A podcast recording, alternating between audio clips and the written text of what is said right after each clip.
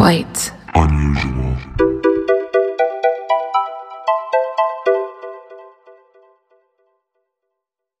Hello and welcome to the Quite Unusual podcast.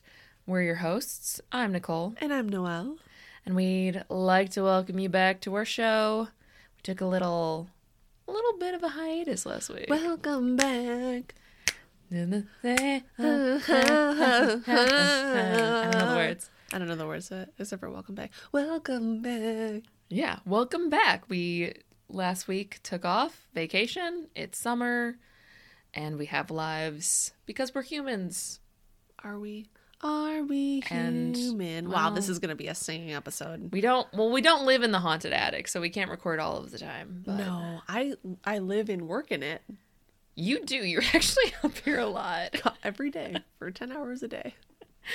But yeah, so we took we apologize. We took the the week off. Happy Father's Day by the way. Happy Papa's Day But we're back. from your lovely spooky dads. We love you. your dads. We're proud of you. we're your dads Let now. us play catch in the yard. baby boys, sweet baby boys and girls. But we got a good episode for you this week, I think. I'm making a lot of noise. There's a lot of movement over there. I'm sorry, I'm moving about. All right. Well, Let me adjust my body parts. are you done adjusting? I am I don't have anything to talk about. bad intro provider. You are. I know. I really I didn't come with any come to the table with anything this time. That's okay. I feel like this episode is going to have like a lot of little weird, spooky sort of stories in it. Yeah. Yeah. Uh, well, yeah, that's kind of how it's structured. Also, when I was reading through our script, I felt like I had a lot to say. So I'm going to apologize for constantly talking just nonstop this episode. Well, it is a podcast. That's what we're supposed to do. yeah. But also, I feel like people might think I'm kind of insane at the end of this one. Why? I got a lot of weird stories to tell that I will tell in due time, my friend. Doppelgangers? Doppelgangers. you have a lot of weird stories about doppelgangers? No, I do. I know one of them. I don't know multiple. Yes, yes, yes. But we will get to my story later. I have to say though, um, I'm not afraid of a ton of things, but I'm afraid of three things. Um, ghosts. I was gonna say you're afraid of ghosts. I know that one. I'm afraid of doppelgangers. Are you? I am. It's one of my biggest irrational fears. Why? And I am terribly, well, I'll get to that. And I am terribly afraid, which I know you are as well, of uh-huh. centipedes. That's Actually, my I have a number one fear. Actually, I actually have a centipede story. Yeah. It's, I'm going to, don't. You're gonna tell it. I don't want to hear it. I'm going to tell it.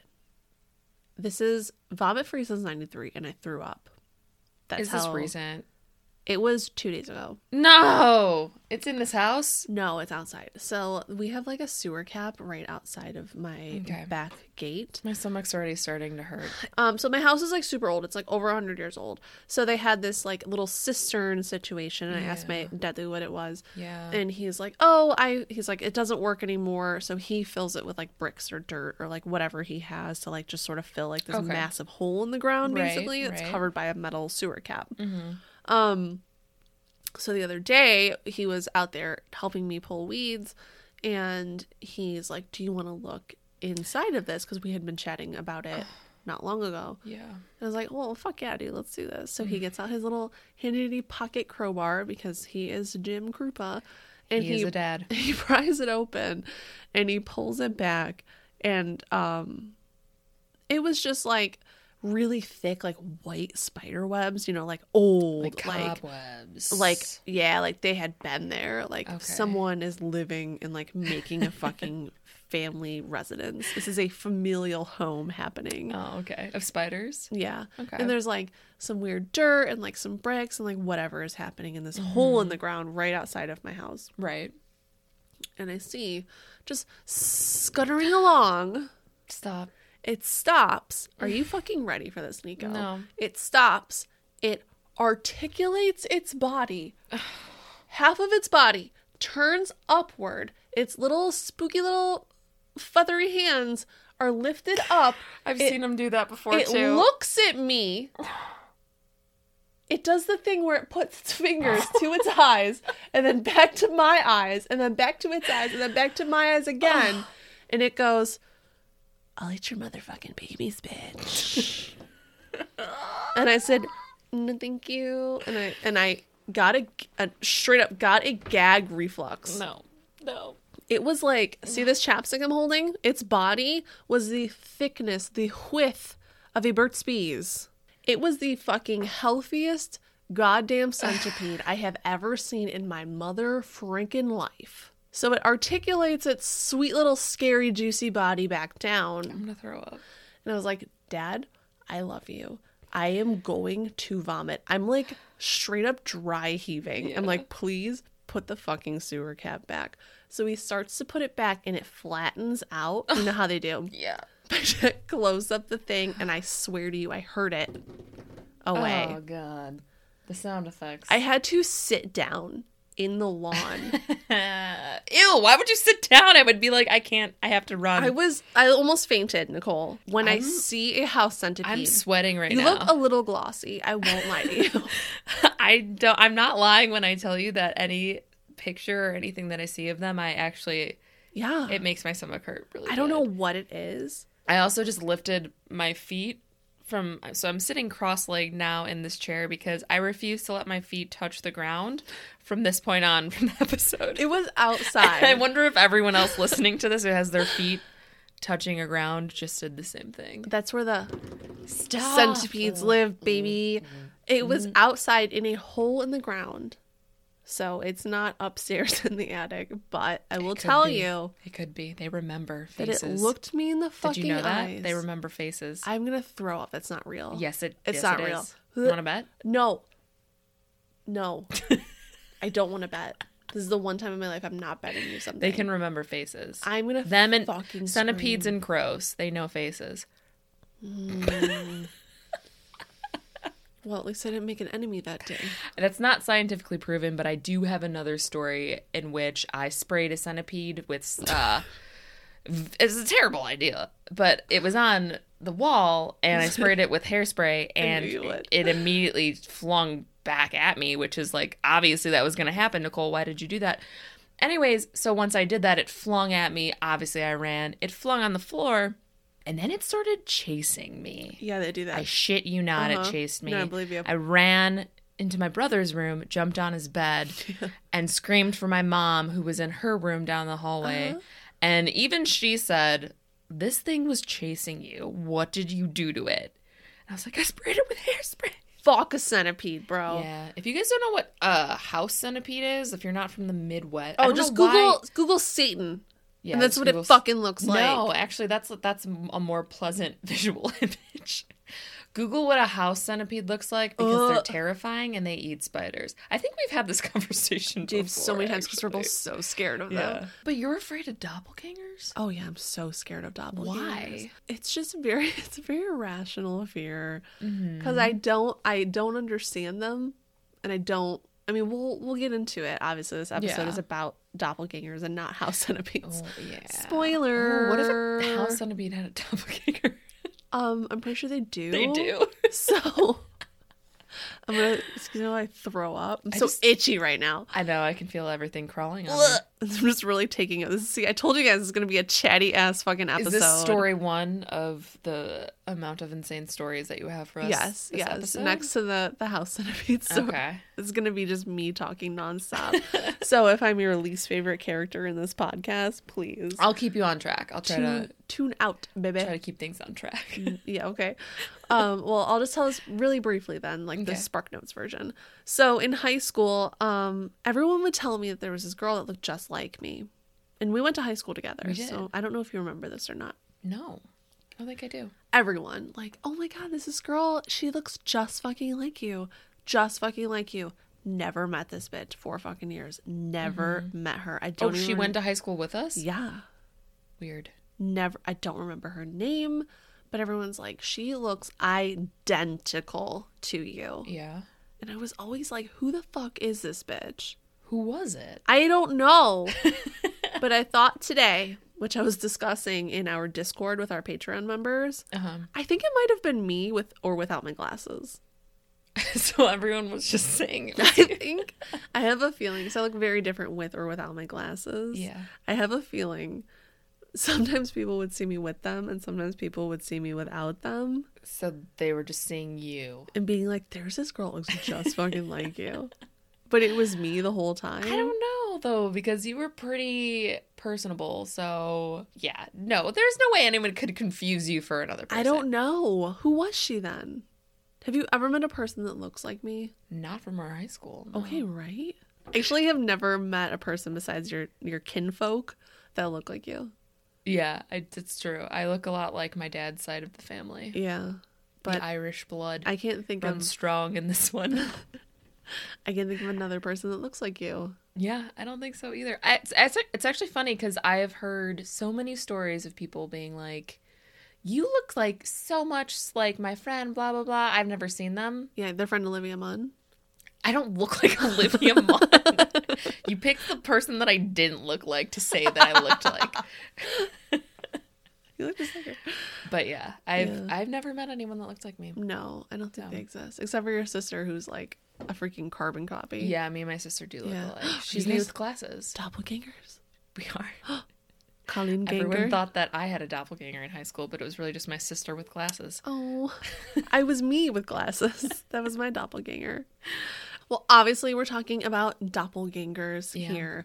And we all live in a society. So I'm sure everyone listening right now, or at least most of you, have heard the term doppelganger.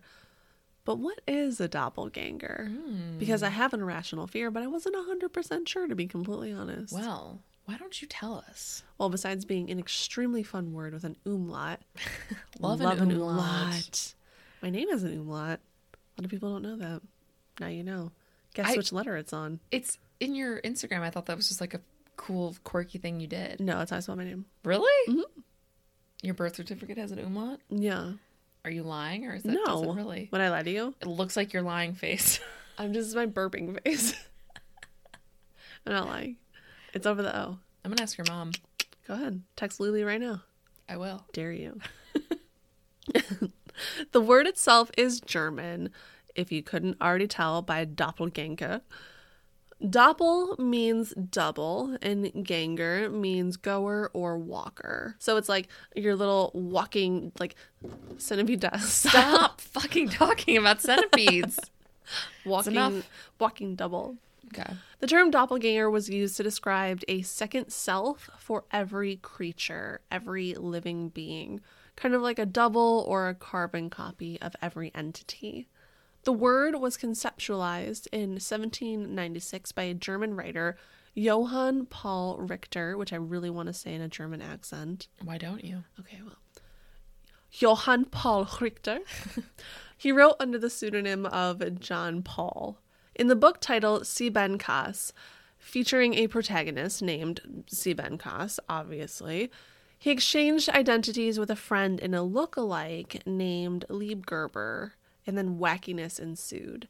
So this is the first time we see the written word doppelganger, which he spelled with a T, D O P P L E T, G A with an umlaut, N G E R.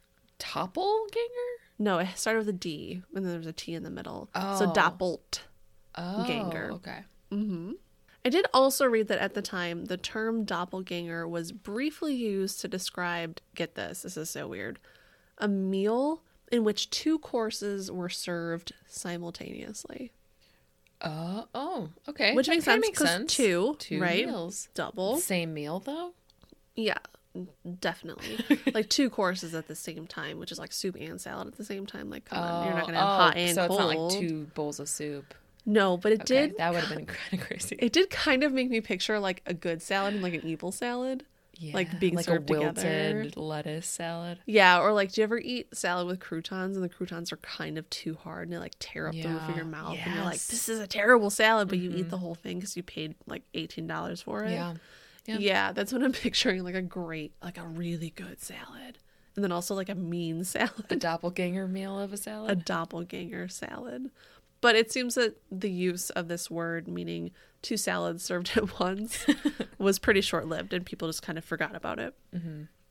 In 1848, in Catherine Crowe's book called The Night Side of Nature, which sounds so fucking dope, and I want to read it. yeah. I think the whole title is The Night Side of Nature, colon, like ghosts and spirit world or something insane. What? I'm totally looking it up and so buying it for us. Okay.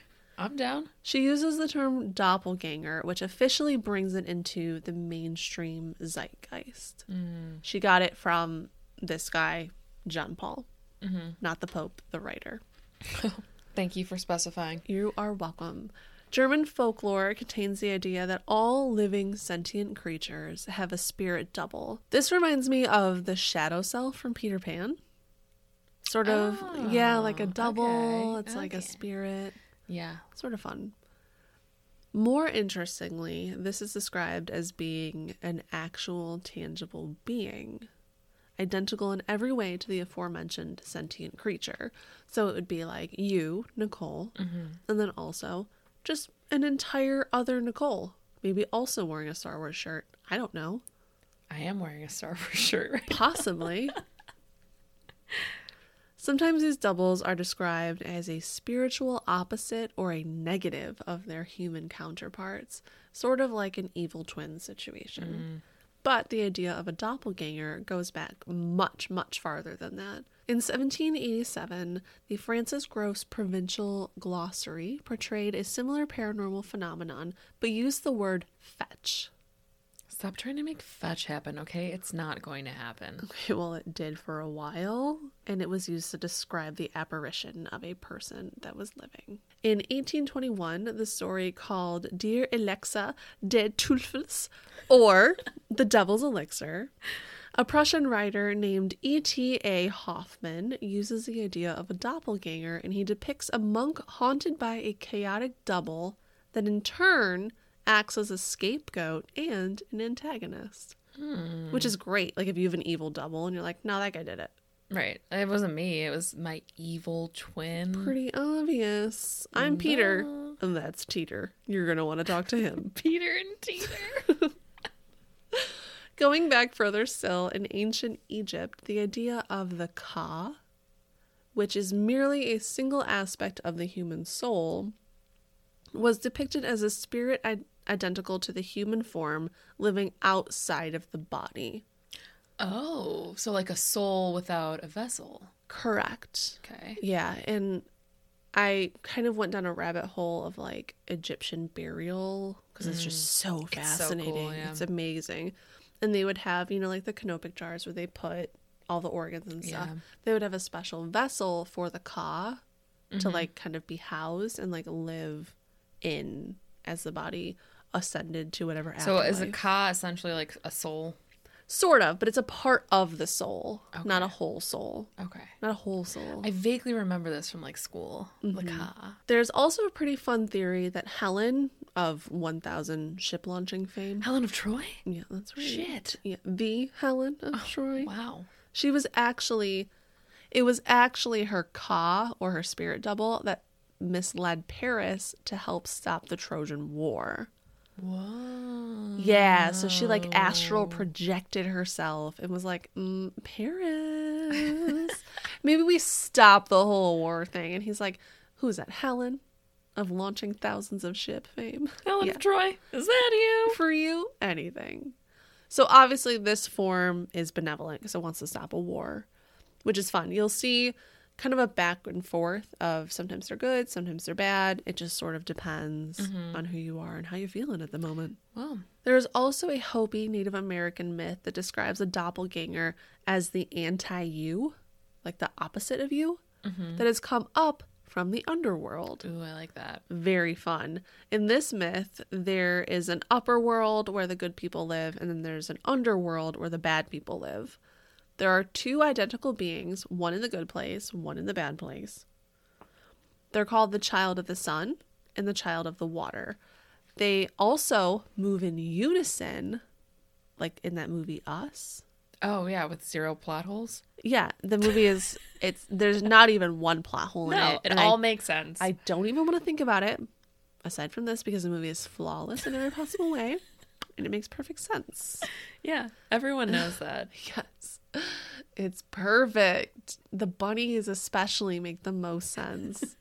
I'm not getting into it because I'm already tangentizing this episode so hard. But Basically, that's what it is. Everyone on the top level, all these sun children do something, and then the water children in the underworld mimic everything it does. But sometimes they escape and they come to our limbo, our earthly realm, mm. and they just do whatever the fuck they want. And they murder Elisabeth Moss and her family. Sometimes they do, but only with crowbars in rich people's houses. in Nordic folklore, a creature called the Vardoger appears in a place before the person that it resembles. Oh. It has no malintent, it just simply exists.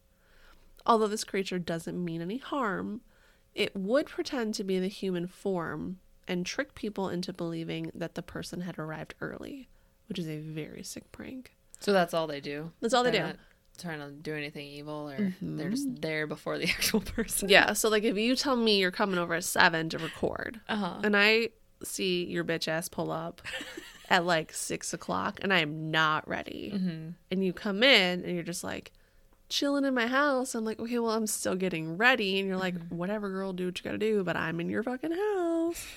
That's the Vardoger, and then you show up at seven, and I'm like, what the what?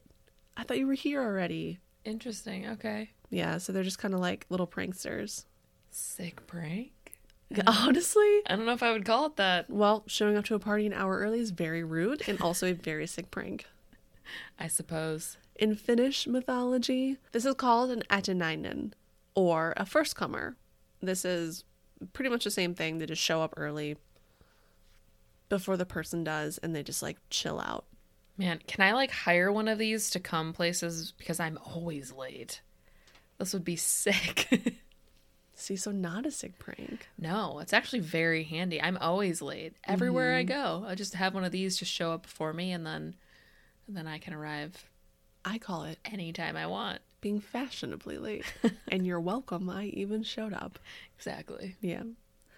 To me, this is like my favorite version of the doppelganger because I once knew a woman who claimed that she could see who was coming to her house before they arrived. Really? Yeah. So she would always say that she would see like a ghostly form of people like come in through her back door and sort of like mill about her kitchen, which is right off the back door. Uh huh. And then that's how she would know that someone was going to come over. And this would happen like anywhere from minutes to hours before the actual human being would show up. Did you ever? Did she ever do it with you? Mm-hmm. She saw me come. Wow. Yeah, she'd see tons of people. It was so weird. That is weird. Yeah, she always just knew. She always knew. Hmm. Yeah, so I don't know if that's like a doppelganger or like a clairvoyance. But it Yeah. seems like with this whole like arriving early spirit thing, maybe it's a weird combination of both. Yeah, I think it's definitely a clairvoyant thing because not everyone can do that. So No, definitely not. The idea of an alter ego, whether it be an evil version or just another copy of the ones existing inside or outside of the same person, have existed for a, a really long time. And it's sort of like a doppelganger situation as well, where there's the you and then there's your alter ego. In first century Rome, Cicero used the term alter ego to describe a quote, second self or a trusted friend. interesting. So in this version, again, we're seeing benevolence. It's just a dude that's chilling. It's a positive vibe, Yeah. right? A friend. Yeah, just like a guy, whatever, who cares? Sigmund Freud, however, thought that we all had alter egos trapped inside of us and that this was some weird narcissism looming in the depths of our psyche. So Tyler Durden. Yeah, basically. Okay. Yeah. But I'm just going to say, which I don't know how you guys feel about this, everyone listening in podcast land, but Sigmund Freud is a weirdo. and he just also also thought that all elongated objects were symbolic of dicks even if they were weren't. Well, aren't they? So I well, okay. Oh, maybe you should talk to someone. I'm just kidding. I'm just kidding. Okay, okay, okay. Just kidding. Well, I'll let you decide for yourself if any of this narcissism, alter ego, or like all bananas look like dicks thing applies to you. All right, hit me. Okay.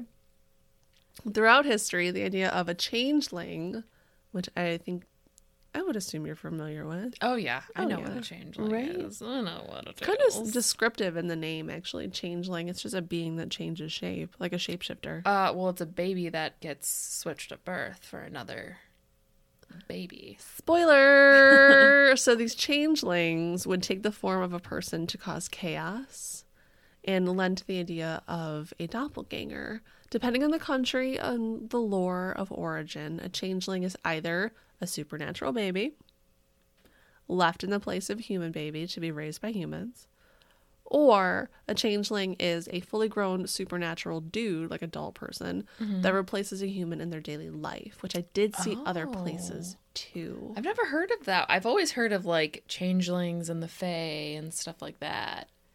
But I've never heard of like a human, like Yeah. a adult person being a changeling. That's interesting. Yeah, like a shapeshifter. So it leads hmm. me to believe that these humans who they're replacing kind of get like disappeared somewhere.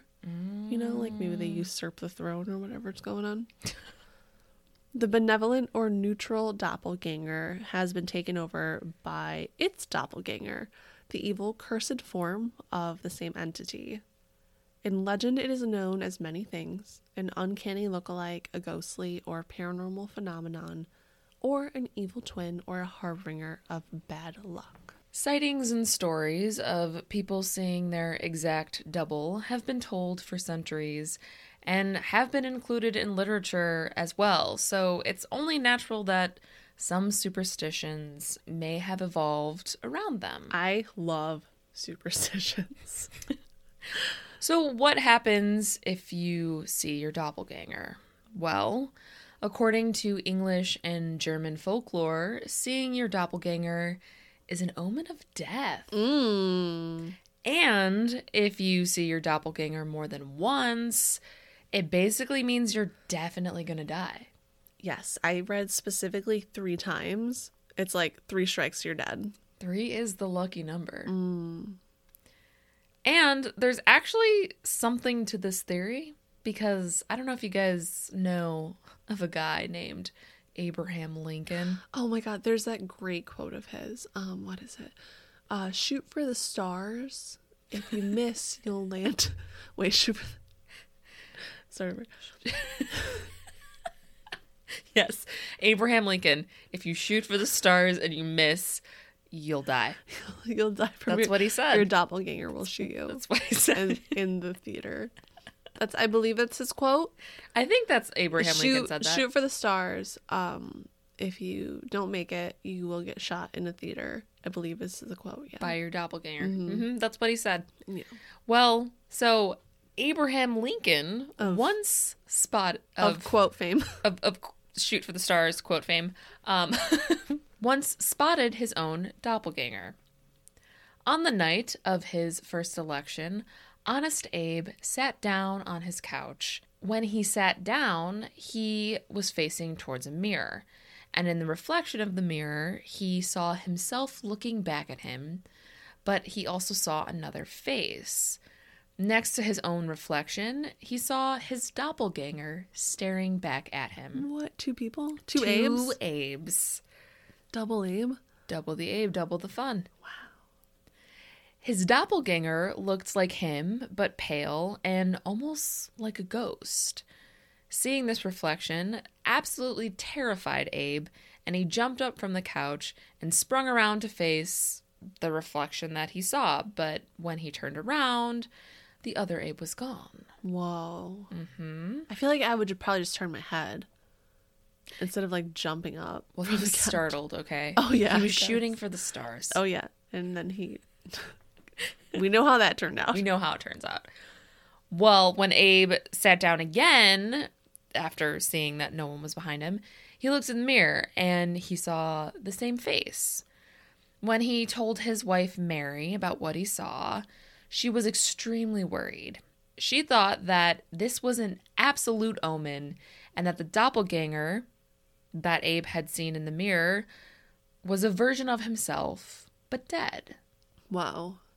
She actually predicted that this meant that he would die in his second term. Ooh, I got goosebumps. and spoiler alert, she was right. 42 days into his second term, Abe was assassinated. Wow, spoiler. Yeah, sorry. Sorry if you guys didn't know that. Yeah, he shot for the stars. And he missed. And he got shot in the theater. Too soon? Uh, Too I soon to make too soon to make Abraham Lincoln assassination jokes. I think this one's okay. Okay, all right. I think all this right, one's okay. I'm not sure if what Abe saw was really a doppelganger or maybe just, I don't know, a premonition of his own death, but I thought it was worth mentioning as a lot of people believe that seeing your doppelganger means death. Yeah, I mean both are pretty remarkable to be honest. Yeah. Abe isn't actually the only historical figure to reportedly have seen their doppelganger before their death. Queen Elizabeth I was also rumored to have seen herself, but pale and ghostly like Abe. And she saw this vision lying in her own bed, and this was right before she passed away as well Whoa. kind of creepy.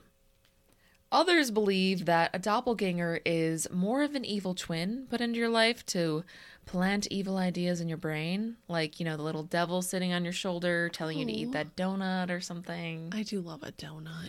I always Yeah. listen. But according to lore, it doesn't actually have to be a real sighting to mean a bad omen. In fact, if you see an old picture or painting of someone who just looks like you, that can also be interpreted as a bad omen. I love that. Have you seen when people go to like art museums and they see photos that look like themselves? I was just going to bring up have you seen there's a whole Facebook post or I think What? maybe it's Instagram. I th- actually I think it's Facebook, but it's a whole collection of people who are in museums or wherever famous standing next to famous paintings and it's just it's them like it's that's so the person. cool. I love it. it's so cool. It's so cool. and I've actually always wished that that could be me. well, you don't look like anyone I know. except for Olivia Munn. Stop. but yeah, so I mean, I just think that that's that's pretty cool, but that could be a bad omen too. Also, if someone else sees your doppelganger, that can mean that that person is very ill and that they just don't know it yet. It can also just mean that bad luck will befall that person. Terrifying. I'm so scared of it. But they also might just be okay because nowadays, when people see their doppelgangers, it just seems to be like a normal person doing normal people things. Because honestly, it probably just is. Yeah, it's probably just like a dude that's honest. also like a white guy with brown hair. yeah. I mean, think of how many people there are in the world. There has to be somebody out there that looks like you, kind of. Mm-hmm. It would be weird if you didn't have a doppelganger, I would say. Yeah, I agree. But then again, I've I've never seen anyone that looks like me, so who knows? So it's weird. It's weird. Yeah. Except for Olivia Munn. I'm gonna start a rumor. Don't. Don't do it. Back in the day, actually, people used to believe that doppelgangers were a certain type of a demon, like an evil twin demon that had the ability to shapeshift into any form they chose. But that was back in the day, and demons were basically blamed on everything, so. Well, yeah. I mean, the demon did it. Instead, though, today, paranormal investigators look at doppelgangers as being from different dimensions or possibly time phases, Whoa. which I kind of love. Oh yeah. So basically, the idea is that there is more than one version of you existing at the same time, but living in a different reality. So think of yourself and all of the decisions that you've made in your life that led you to where you are now. What if you had not made that decision, but instead chose differently? You'd be living a completely different life and you would be a completely different person, but you'd probably still look like yourself for the most part. This reminds me of two things. One, there's a movie called Safety Not Guaranteed. I love that movie. It is such a good fucking movie. It is very Everyone good. watch it if you have not watched it. I think it's on Netflix. I just watched it like the other day. Oh, really? Oh my god, it's top notch. I Totally haven't seen it in a while. Yeah, and they basically explore the same thing. Like there's infinite timelines, and I'm so into this theory, Yeah, and I love do timelines. not. There's nothing you could say that would convince me to not believe in this. Mm-hmm. Infinite timelines forever. I love that. And then also one of my all-time favorite books, The Bell Jar. Yeah. There's this scene that I think we were just talking about the We other were day just talking about this. with the fig tree. Yeah. Yeah, so she's sitting the the main character is sitting at this the base of this fig tree and she sees all these figs and like looks up. If you haven't read it, please read it. I it's such read it. it's such an easy read and it just will make you feel really deep emotions. It's really it's really intoxicating. Mm-hmm. So she's sitting and she's looking at all these figs and on all the figs or like the idea behind all the figs is that they're each like a different thing in her life. Like one is like having a husband and and children and another is like becoming a famous author or like maybe running off to like Morocco and taking lovers or like just doing like whatever like all these different lives she Yeah. can lead but then she's too afraid to choose just one of them Mm-hmm. so they all start falling and rotting and it's just it's so powerful Yeah, it's and very powerful. I think about it all the time and all these infinite timelines and Yeah. I love this that a doppelganger could just be you where in a different timeline that you made a different choice in your life and that's where you are. maybe you turned right instead of left one Tuesday Exactly. and there you are. exactly. I love this theory. It's actually we were talking about this because something had happened to me last week. I oh, was Oh, yes. which is so weird and I as we were doing the research for this, I was just thinking about it. So I was sitting in my living room. I was working from home. I was working on my laptop and my dog started to bark and I went to open my mouth to yell, like tell him to stop, tell him to shut up. But before I could do that out of my own mouth, like make the sound out of my own mouth, I heard my own voice from my kitchen say, "Hey," Yeah. yelling at my dogs. So cool, dude. It was loud and it was clear. It, it was almost as if I were standing in the kitchen and had said it to my dog. And my dog Abra even turned and looked towards the kitchen. You didn't tell me that part. So it was almost like she heard the voice too. And it just like, it made my heart drop for a second. So cool. And my first thought was someone's in my house. Yeah. So I like my heart started to race, but I didn't hear anything. And then I texted you. Uh-huh. I was like, I think my future self just like time traveled back and yelled at my dogs for me. Yeah, I feel like you're yourself from a different timeline or like the or a future different or something timeline, yeah. Traveled to that moment and was like trying to sneak through your house and then your dogs caught her Yeah. and were barking at her and she was like hey I was like oh fuck and then like zooped So out of weird. there So weird. so hard Yeah. But anyways, that's just that made me think of that as I was doing this research. But actually, paranormal investigator Lee Roberts thinks that when people have these encounters, so people actually seeing, or I guess in my case, hearing yourself, hmm. he believes that people just sometimes are able to tap into another time phase. love it So I guess future or past you, and also maybe just to be able to tap into alternate timelines of themselves. So maybe that's what happened in my case. Who knows? I love it dude I love it so much Actually, a lot of people in the paranormal field believe that seeing doppelgangers is a sign that paranormal universes actually exist, which I fucking love. I fucking love it and they do exist. Basically everything is just replicated in another dimension which could explain why you're seeing yourself and you know in this dimension i guess. Yeah it's sort of like a layered situation like oh my god i could talk about this for a thousand years. It's just like layer after layer after layer after layer after layer after layer. Infinitely of the Mm-hmm. same exact happenstance that you're going through at this single moment but maybe it's slightly different or maybe in like four minutes it will be slightly different because it goes off on like a different trajectory so Mm-hmm. maybe it's all layered up until you hit that moment where i'm just falling into conspiracy corner maybe for it. maybe like there's 10,000 of you layering on this exact moment and then three minutes from now something will occur that splinters off and creates like 10,000 different timelines so maybe at that moment that it's beginning to splinter mm-hmm. you see like the threads bare and you see all the infinite yous and one slips through and you're like what the and then Like, it's gone yeah, that's me I and then- fucking love it. Oh, I just got goosebumps. know. I, love this I shit know. so much, dude.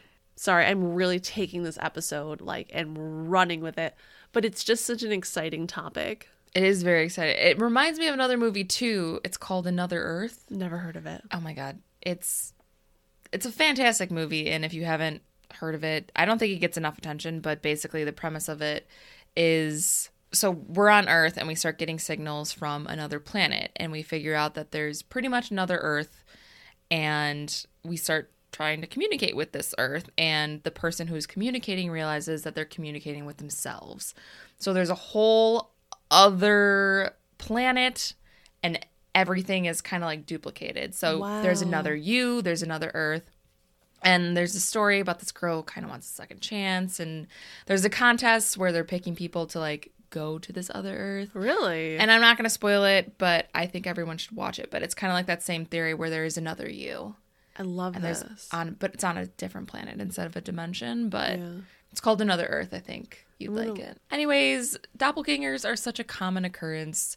I mean, there's even a whole subreddit about stories from people Oh, so who have experienced their own doppelgangers. But I think Noelle has some creepy stories Mm-hmm. to tell us. So why don't you enlighten us? Well, I know you just touched on some sort of fun stories with Abraham Lincoln, which is one of my favorites. Um, But there are tons and tons of real life sightings of doppelgangers. So I I will tell my own doppelganger story at the end of this. Oh, I promise. It's not my doppelganger, but it's a story and it tripped me the fuck up, Yeah. man. But for now, let's talk about some historical hotties and their little body doubles. So this one's my favorite story. I'm going to lead with it because I like it so much. And also, we keep saying doppelganger, but I feel like at this point we should just be calling them doppels. Okay. Doppels. we're we're close. We're on a first name basis. Like let's drop the formalities. Well, it is also you, so yeah. doppel. Doppel. Like doppel baby.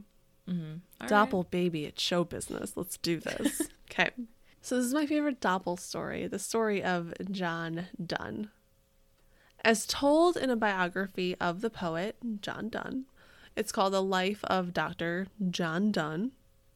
The English writer Izaak Walton shares a story about the poet and his wife's doppelganger. One night in 1612, while staying in Paris, Donne was discovered in a deeply disturbed state. I'm going to do a British accent for this, it feels right. Please do. I have seen the dreadful vision since I saw you. That's a poet voice, right? Yeah. Okay. I feel like every poet talks like that. Every poet I know, except for Charles Manson. He's not a poet. He's a murderer. All right, John David Berkowitz is what I meant. Uh, I have seen a dreadful vision since I saw you. I have seen my dear wife pass twice by me through the room, with her hair hanging about her shoulders and the dead child in her arms. Donne reported this to a witness who remains nameless, which is very fun. I cannot be sure that I now live than that I have not slept since I saw you. I am as sure as her second appearing, she stopped and looked me in the face and vanished. The writer, Izaak Walton, then claims that a messenger was immediately dispatched to check on Donne's wife. The messenger returned with the news that she was in very, very poor health after their child had just passed away. Whoa. So he's seeing his wife walking around holding a dead kid Oh. in Paris while she's in England. Oh, shit. And he's like, What the fuck's going down? And she actually, And then it was true. yeah, Yeah. So he got doppelganged all the way in another country. double ganged hard. His experience was highly disputed by other people, which I think we should turn into a game Oh, yeah. of do you believe or do you not believe these Okay. doppelganger stories. All so, right. do you believe his story? I'm going to say yes because he was in a different country and also can't, back in those times, it's not like you could text someone and be like, hey, your wife's sick and your kid just died. Yeah. Or she's like, hey, John, smiley face, kid died, sad face. and he's like, oh no. It's like a kid and then what's like a knife, the kid emoji, and then a knife, and then like a bl- upside down smiley face. like the blood emoji. Yeah. And he's like, "My kid died. What?" My baby. Yeah, that's exactly how that goes down. That's how I would text my husband to let him know that my child died. okay, so we both believe him, right? Yeah, I would say yes. Believe. An English poet named Percy Shelley drowned in a bay in Italy in July on July 8th of 1822. On August 15th, while staying in Pisa, his wife Mary Shelley of Frankenstein fame, What? actually, No shit. yeah, super Okay. fun, Okay. Wrote a letter to her friend Maria Gisborne in which she states that Percy claimed he had met his own doppelganger. But that's not all. A week after Mary's near fatal miscarriage, Percy also had a nightmare about the house collapsing in a flood. Okay, Okay. so she writes in this letter Talking it over, the next morning he told me that he had had many visions lately, that he had seen the figure of himself which met him as he walked on the terrace and said to him, How long do you mean to be content? Not terrific words, and certainly not prophetic of what has occurred, but Shelley had often seen these figures when ill. But the strangest thing is that Mrs. Williams saw him. Now, Jane, though a woman of sensibility, has not much imagination and is not in the slightest degree nervous, neither in the dreams nor otherwise. She was standing one day, the day before I was taken ill, at a window that looked at the terrace with Trelawny. It was day. She saw, as she thought, Shelley pass by the window, as he often was then, without a coat or a jacket. He passed again. Now he'd pass both times the same way, as from the side towards which he went. Each time there was no way to get back except past the window again. So he's just like taking laps. He's just walking back and forth. But that's no, he's just walking one direction. oh, okay. But that's impossible because the turret doesn't go underneath it. He's jumping off the turret, running, scaling the building, and then walking back as another. He could just be crawling underneath it the opposite way and then doing it again just to fuck with her. I mean, like giggling the whole time. He's like crawling under the window. yeah. Classic Shelley. Classic Percy Shelley. she continues, except over a wall 25 feet from the ground. She was struck at seeing him pass twice, thus, and looked out, and seeing him no more, she cried, Good God, can Shelley have leapt from the wall? Where can he be gone? No, Shelley has passed. What do you mean?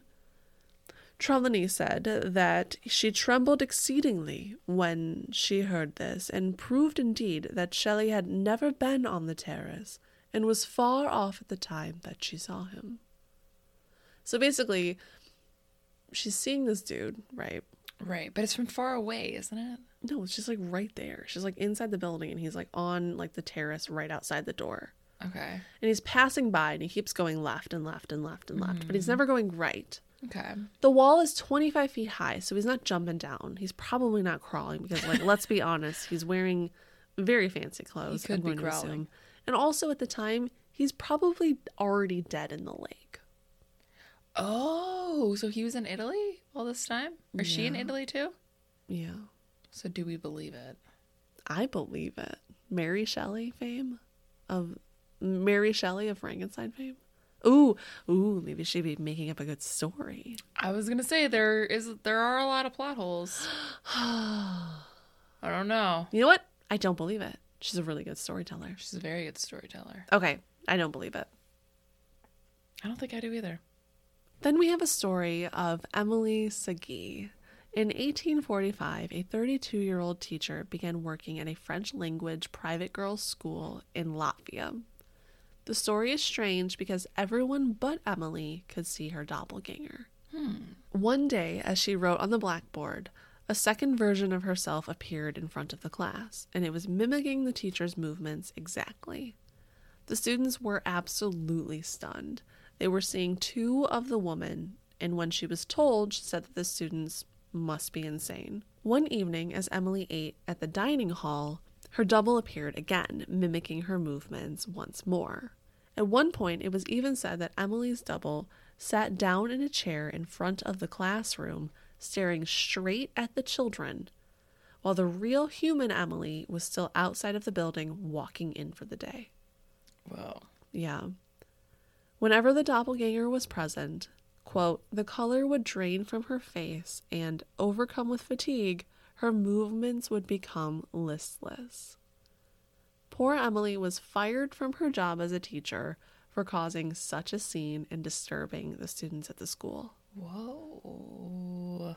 But she never saw her. She would just get like super tired. And then the students always saw this other woman.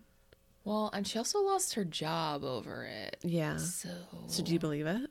I think I kind of do believe this one. I believe it too because she didn't see it. And she was like, you guys are nuts. And if she was just trying to like, I don't know, fuck around, it's like you just lost your job. Yeah. Like mm, in okay. like the 1800s maybe don't Yeah. yeah and one more story i want to read i actually found on a subreddit called glitch in the matrix yeah, this is the what's reminding me of all Yeah. glitches in the matrix. so anyways on this subreddit called glitch in the matrix where people share true stories of weird and unexplained experiences i found this one woman from california who said that she had managed to do this after leaving work one day She said, I was in my car at a stoplight and suddenly the street waved in front of me in an S shaped curve wave. I chalked it up to an optical illusion.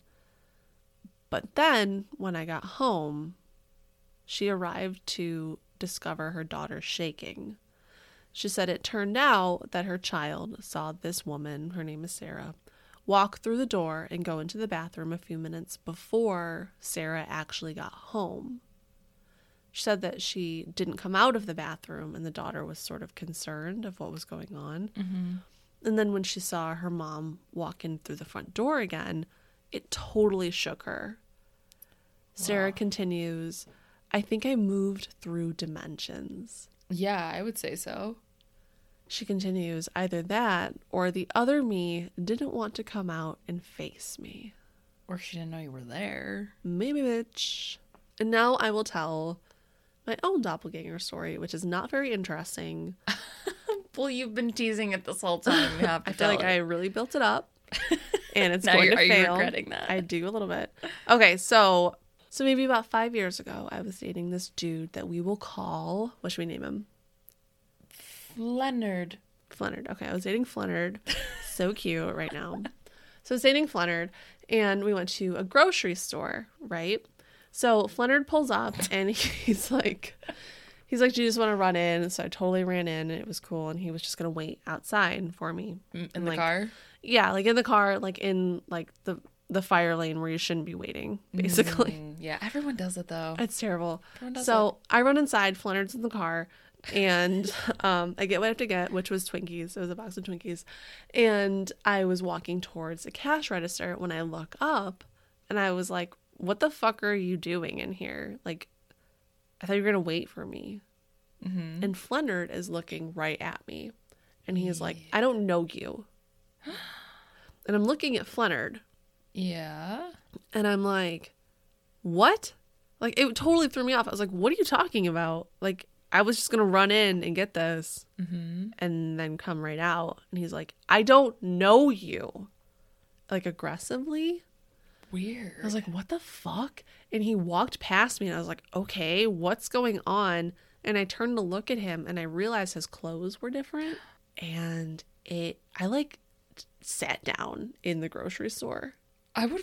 You didn't like want to follow him and be like, "Who are you?" No, no, I flipped out. It totally flipped me out, dude. Like I was looking directly at him and it was fucking Flennard. Like it was him Yeah. all day long. And then I like self check out, like got my Twinkies.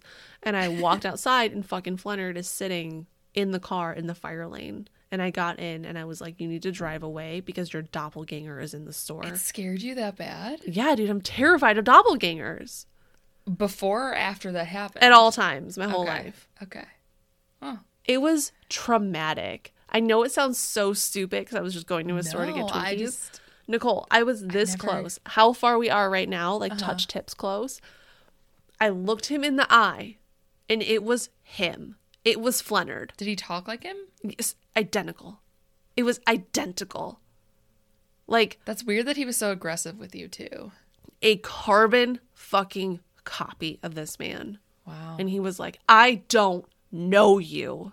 He was almost seems like he might have like he knew that he Uh-huh. knew you, but he didn't want you to know who was he so- was, and he it was, was like, so "Oh weird. shit, she saw me." Yeah. type of thing. it was so weird. He was like came out of the fucking gate like angry at me. And I was like, dude, what are you talking about? Weird. And he's like, I don't know you. And like walked past me. I still think about it sometimes because it really was that scary. Wow. Yeah, so that's my doppelganger story. love I, feel like story. I built it up pretty high and it wasn't that great. I think it's pretty creepy. It was so I've never had a doppelganger story like that, so I can picture him I'm like fluttered too. I'm impressed. Flittered. Okay, so we talked about all of like this fun mystical stuff and like all these cool stories of people's real life doppelgangers right. and things.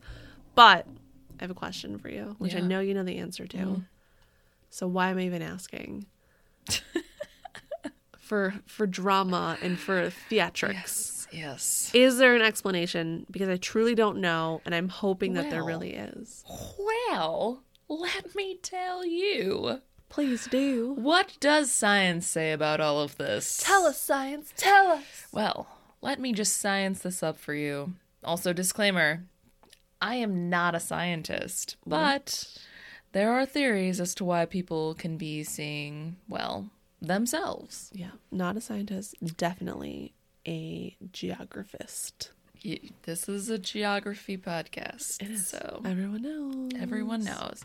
Well, one theory is heautoscopy, which is a term used in psychiatry and neur- neurology, and it just basically means seeing one's own body at a distance.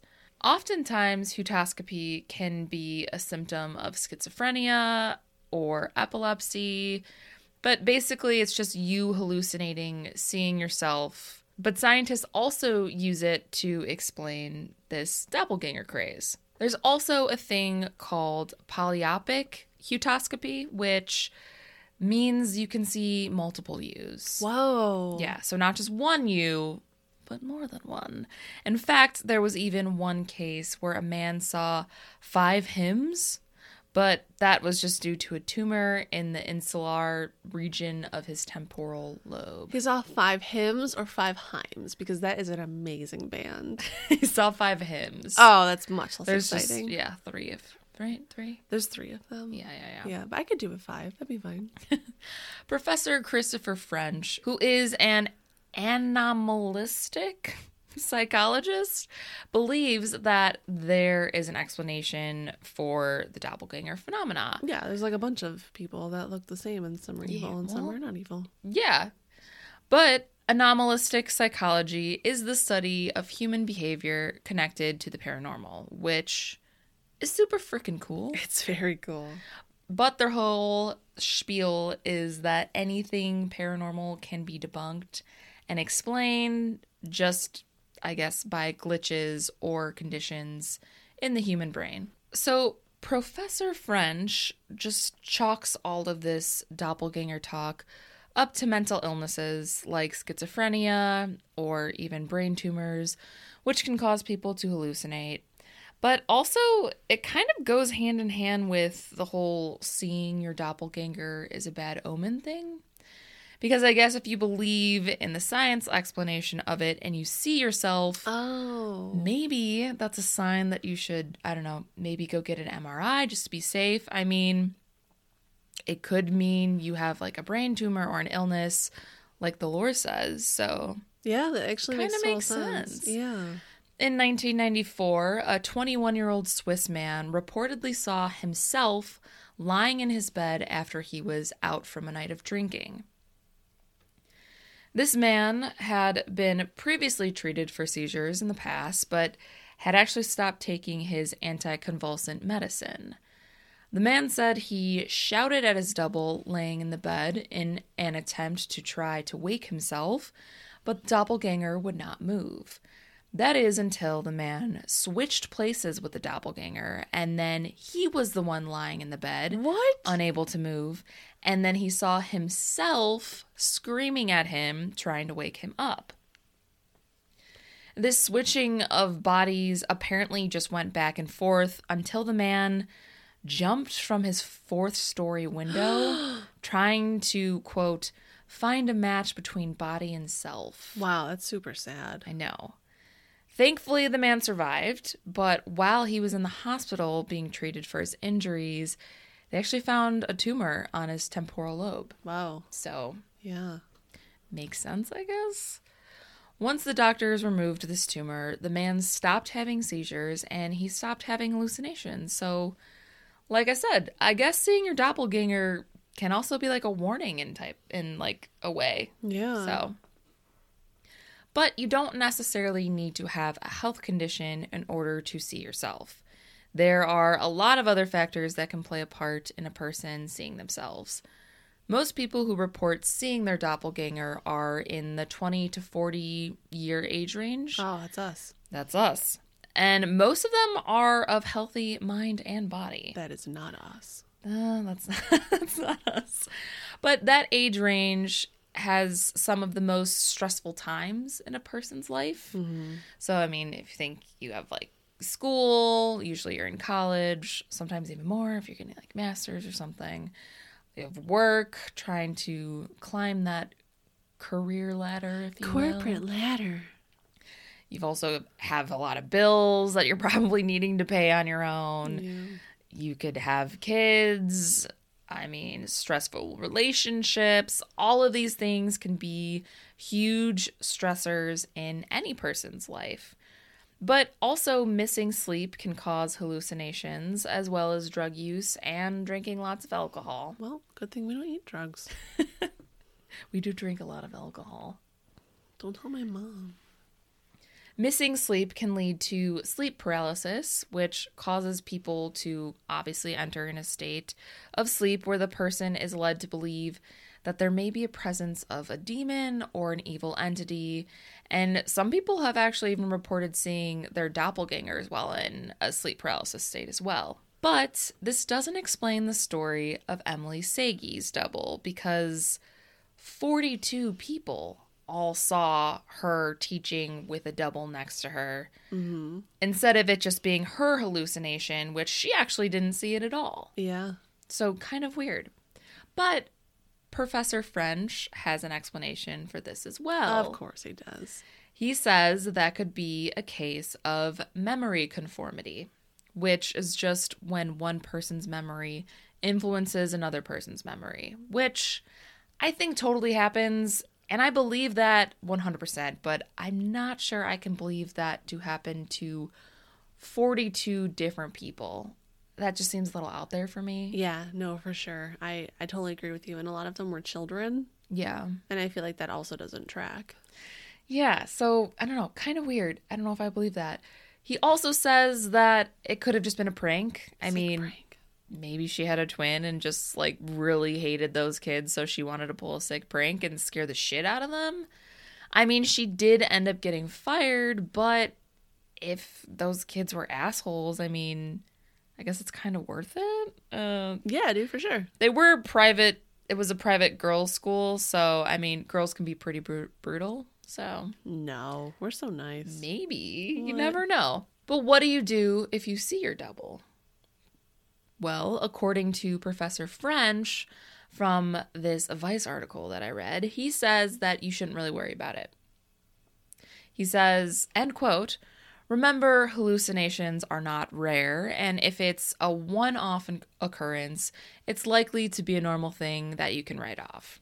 Um, okay. He also continues with, of course, if it's happening on a regular basis, you should probably get checked out by a doctor. No, I disagree with you, Dr. French. Um, if I'm walking down the street and I see me also walking down the street towards me, I'm going to flip the fuck out. Just to be like, oh, her? Yeah, sometimes she shows up. Whatever. No. I'm Oh. going to freak out.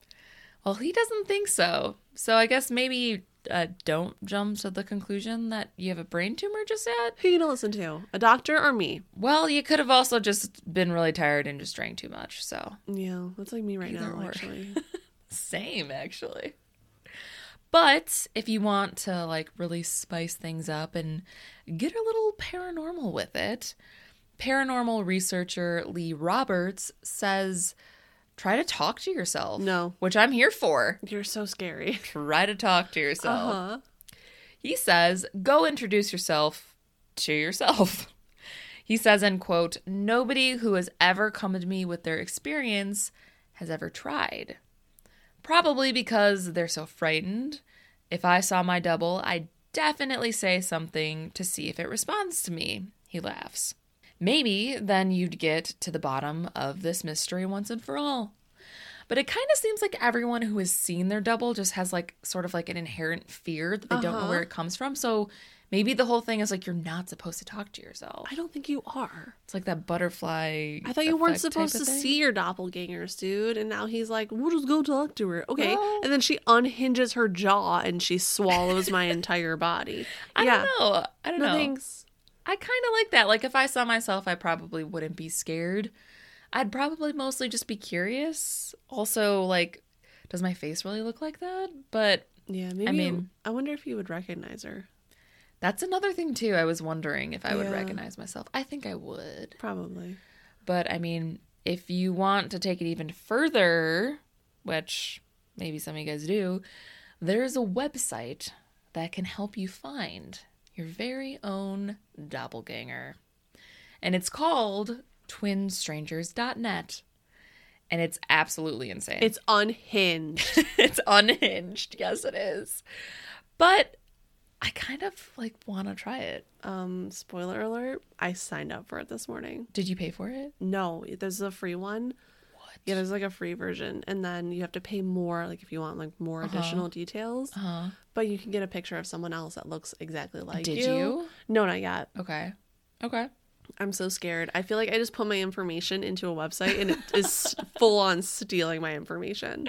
Well, when I was looking at it, it said that you have to pay and like you buy credits and then with each credit you can search like a different picture, I guess. Mm, I don't know. That's what the video, the instructional video of like what it was showed me so on the website, but I'm not really sure how accurate it is because I think your doppelganger must also be on the site to search. Like they must have also submitted a picture. Yeah. So I don't really know how accurate that's going to be, but I mean, I don't really have much confidence in it. But if you want to waste ten dollars, go for it. Sort of fun. And I kind of want to hear about it. So there you have it. If anyone actually does go through with that website or has had any luck using it, please let us know. Yeah, I also want to know if you have seen your doppelganger And if you've seen your doppelganger, yeah. and if it was scary.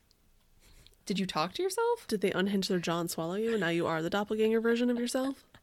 Ooh, that's a good one. Spooky town. That's a good one. Do we have a listener mail for this week? We absolutely do. Mm. This week's listener mail comes from friend of the pod, Lindsay. Hey, Lindsay. She says, Hey, ladies. There's like 95 letters in that. and I appreciate it. I like it. My name is Lindsay Graham, like the senator, but also not like the senator and spelled differently. I am a new listener from Spring, Texas, and I am obsessed with the show. Oh. I love to listen on the way to and from work and sometimes while I work if I have time. Hmm. Recently, I came across a Joe Rogan podcast where he interviewed two gentlemen. One created the Hunt for the Skinwalker documentary, and the other guest was a UFO researcher, George Knapp. Oh, we know George Knapp. George Knapp. Was he? Who's the other one? Jeremy Corbell. Is it George Knapp and Jeremy Corbell? Is Oh that yeah, yeah, one she's yeah. You're right. I was thinking of. yeah, you're totally right. After listening to this story and being completely blown away, I then listened to an additional Rogan interview with Robert Bigelow, the recent owner of Skinwalker Ranch. Oh, oh yeah. I remember when we did. We're doing research. He mm-hmm. came. His name came up. Big Bobby Bigelow. First, let me just say Robert Bigelow totes totes looks like Vincent Price, the Edward Scissorhands dad slash inventor, which he absolutely does. If Does you haven't seen a picture of him, uncanny. Maybe he's their doppelganger. Mm. Just go look him up if you haven't already, and he's super vague and kind of creepy. I agree with you, Lindsay. I felt like during the podcast he knew things, lots of things, but he didn't want to reveal information or he was afraid to. It was very intriguing, the whole thing. After listening to these podcasts, I fell down the Skinwalker Ranch rabbit hole and decided I needed to know more. So I ran a search on Spotify and I found you gems. Aw. Let me just say, your podcast series about Skinwalker Ranch had me shook out of my mind. And I don't know why I do this to myself, but I am actually extremely xenophobic when it comes to extraterrestrial life. I'd say it's the only form of xenophobia that's acceptable. Yeah. Yeah. yes. for sure. As a child, my family would watch mystery related shows like Sightings and Unsolved Mysteries, oh, which has returned to Netflix and is so rad. Oh, yes, it has. Our family loves a good paranormal story. We would also watch a lot of alien related films, one being Fire in the Sky, which we did talk about, We did. Which fucked me up royally forever. We did an episode on that too. I don't know if you've gotten to that yet, Lindsay, but we have an episode about the true story of that. I would literally wake up with night sweats as a child and shake with the thought that aliens were going to abduct me. It was bad. So bad that my mother actually thought that for a moment I might be being visited because I would not sleep. Oh, creepy. If you don't know about Fire in the Sky, it's an intensely brutal depiction of Travis Walton's alien abduction story. It's rather gruesome and emotionally intense, and it was actually on Amazon Prime recently, and I couldn't finish it. yeah, it's a good one. The abduction scenes are absolutely terrifying. They're dark. when he's got like the thing around his face. Ugh. Oh, spoiler! Yeah, Don't ruin it for people. It's so good and it's so creepy. it's like, yeah. Mm. She continues Alien abduction stories shake me to my core, but for some reason, I like to kill myself with curiosity and wanting to know more about the subject. Then I dive too deep and have to sleep with the lights on. Why am I like this? We're all like that, Lindsay. we all are.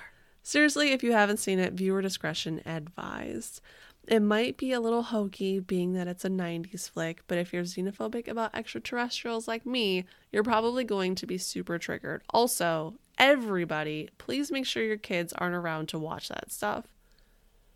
They need to sleep, and so do you for that matter.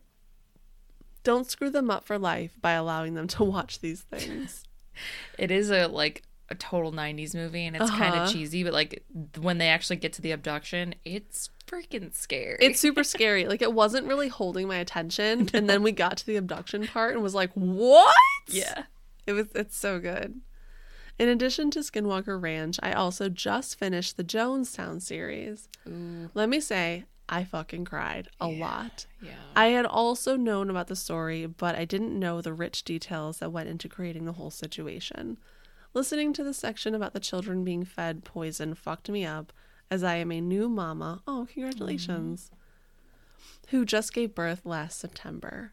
It was extremely difficult to listen to, but I appreciate your warnings and sensitivity while delivering the information. I had heard the recordings of Jim Jones and the White Night before, but after you have a child, that shit hits differently, and it fucking hurts. So, thanks for the warning before playing the recording, as I was able to have enough time to fast forward through that audio and get to the other side of that safely without having a meltdown while driving. I know that it had to be difficult for both of you to research that topic for hours on end. I hope you guys found some time away from that shit to clear your headspace and get grounded again. Stories like this will always make you feel like you're floating in a twilight zone of horror. Thanks for sacrificing a little bit of your sanity to both entertain and educate the masses. Oh. Anyways, go check out the interviews and the movie if you're curious for more information. This is not about Joe Rogan or so much any or so much any of the above, but a short preface to how I got here to officially consider myself part of the quite unusual fam bam. Yeah. Now, for your regularly scheduled programming. I will give you the story of my mother's eyewitness account of a UFO. Yes.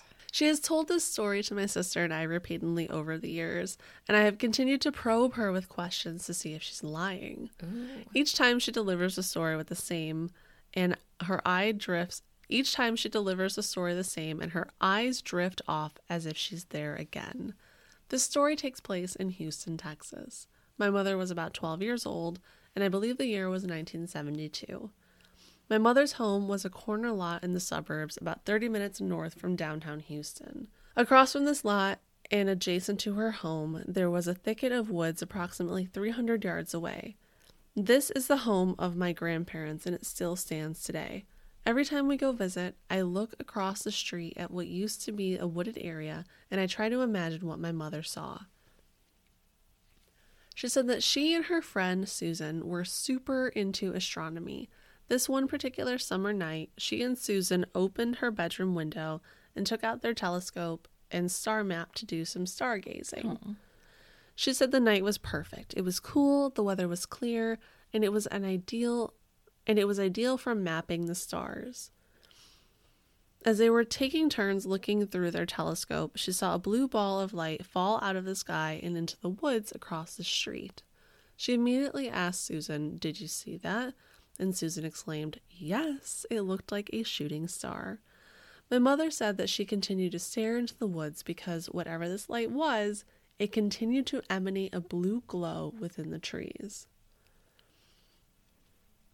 She said, The woods were glowing this blue light, almost like someone was holding a flashlight to all the trees. Suddenly, the light started to rise slowly out of the trees, starting small, and then it grew into an even larger ball of light as it reached the tree line. Then, and this is the part that makes my heart drop to my stomach, the light grew into what she says was a long, gigantic silver disc shaped with colorful lights. She said that the lights were chasing each other around the disc. So this sounds like a like a Mexican hat style UFO. Yeah, flying saucer. My mother said that she and her friend were paralyzed with fear. She said that she remembers looking over at Susan, who was transfixed and staring into the sky at this thing. She said Susan's eyes were wide, her hands were white knuckled on the rod iron bars of her headboard, and her face was pressed between the slats. As they stare in awe and what I imagine was a debilitating fear, she said the disc started moving toward her house in their direction. As it approached, she said that it was making no sound except for this light hissing sound, a typical characteristic of those that describe eyewitness accounts of UFOs. Mm-hmm.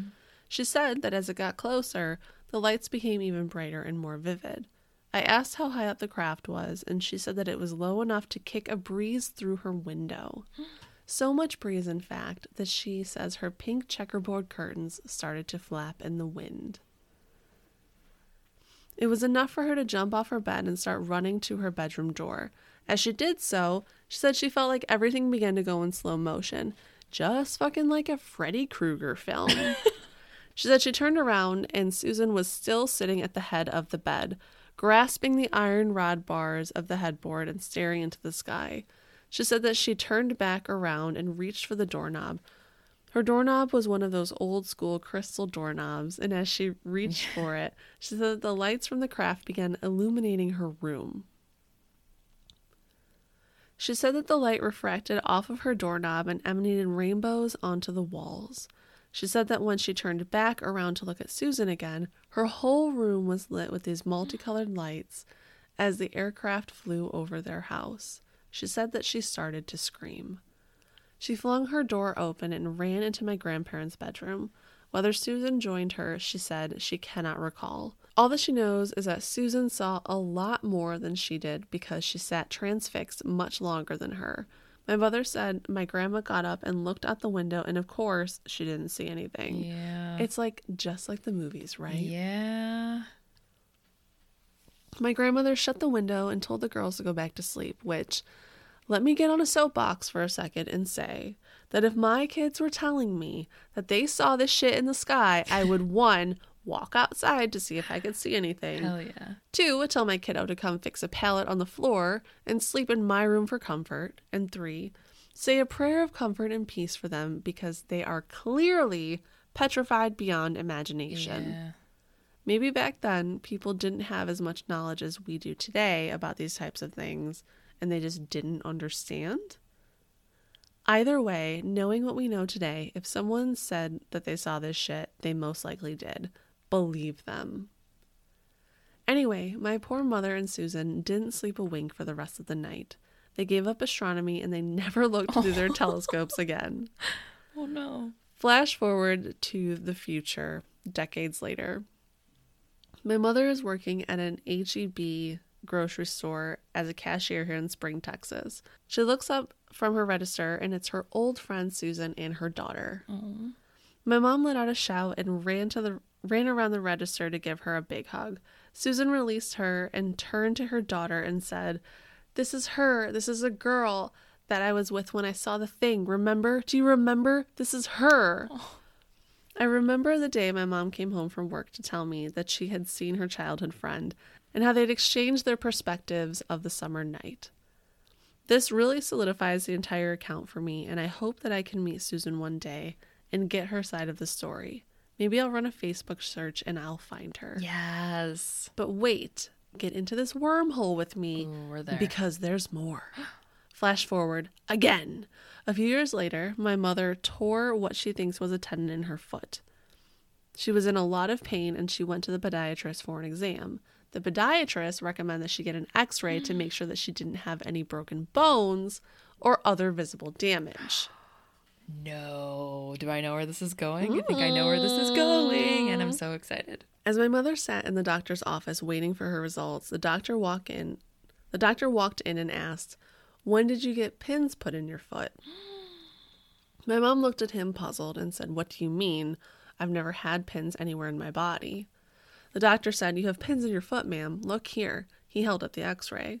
My mother has a perfect X shape of needle-like pins in her left foot, just below her middle toe, the toe that is injured. What?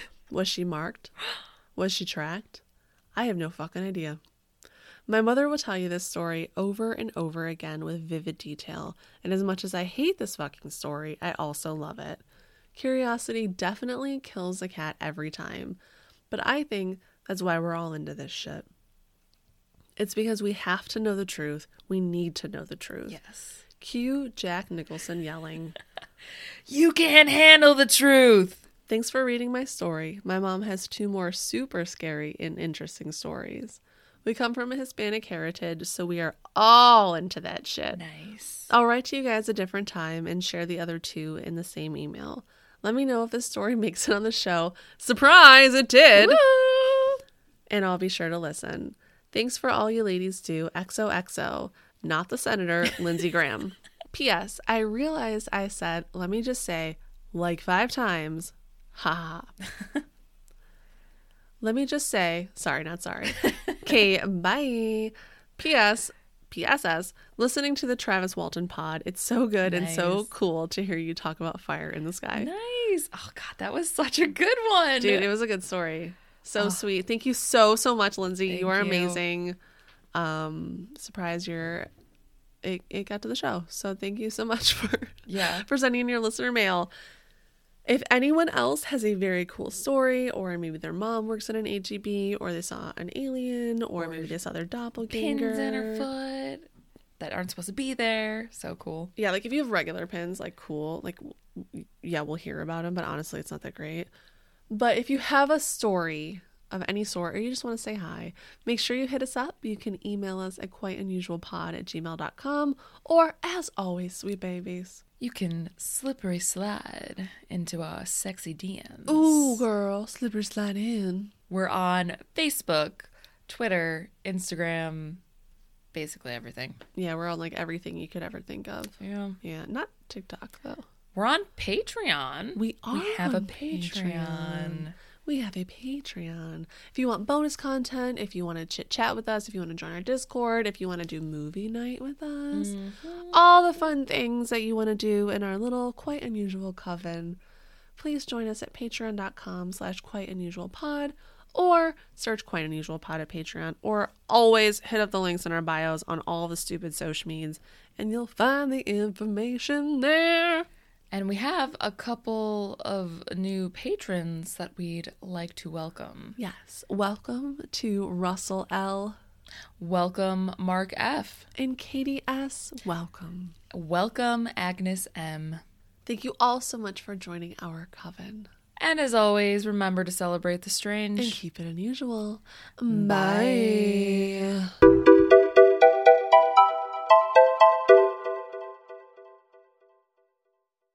And this is the part of the show where we give praise to the all knowing leaders, supporters of the podcast, and all around benevolent beings. Spencer W., a magician that refuses to wear a hat because he just keeps getting shit on by the bunnies who live inside. Well, maybe don't do that trick anymore.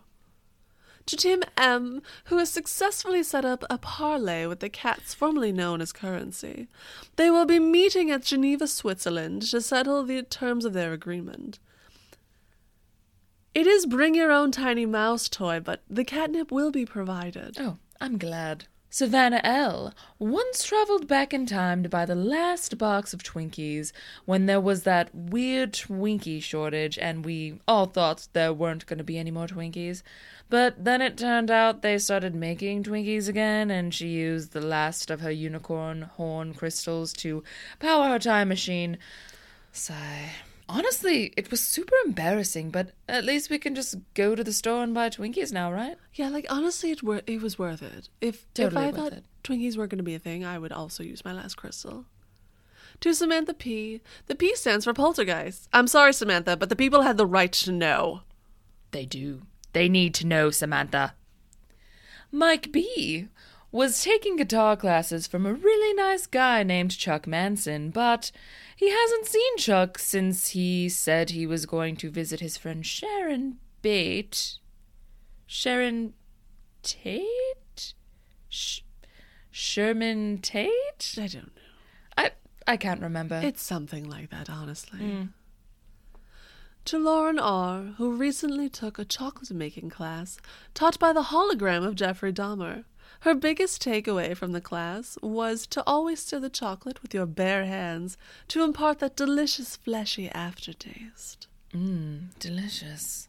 Kaylee O was recently invited to Cthulhu's wedding, but what do you get someone who has seen the rise and fall of centuries of men? A blender? Surely he has a blender. Mm. I don't know. Like, just get him a gift card.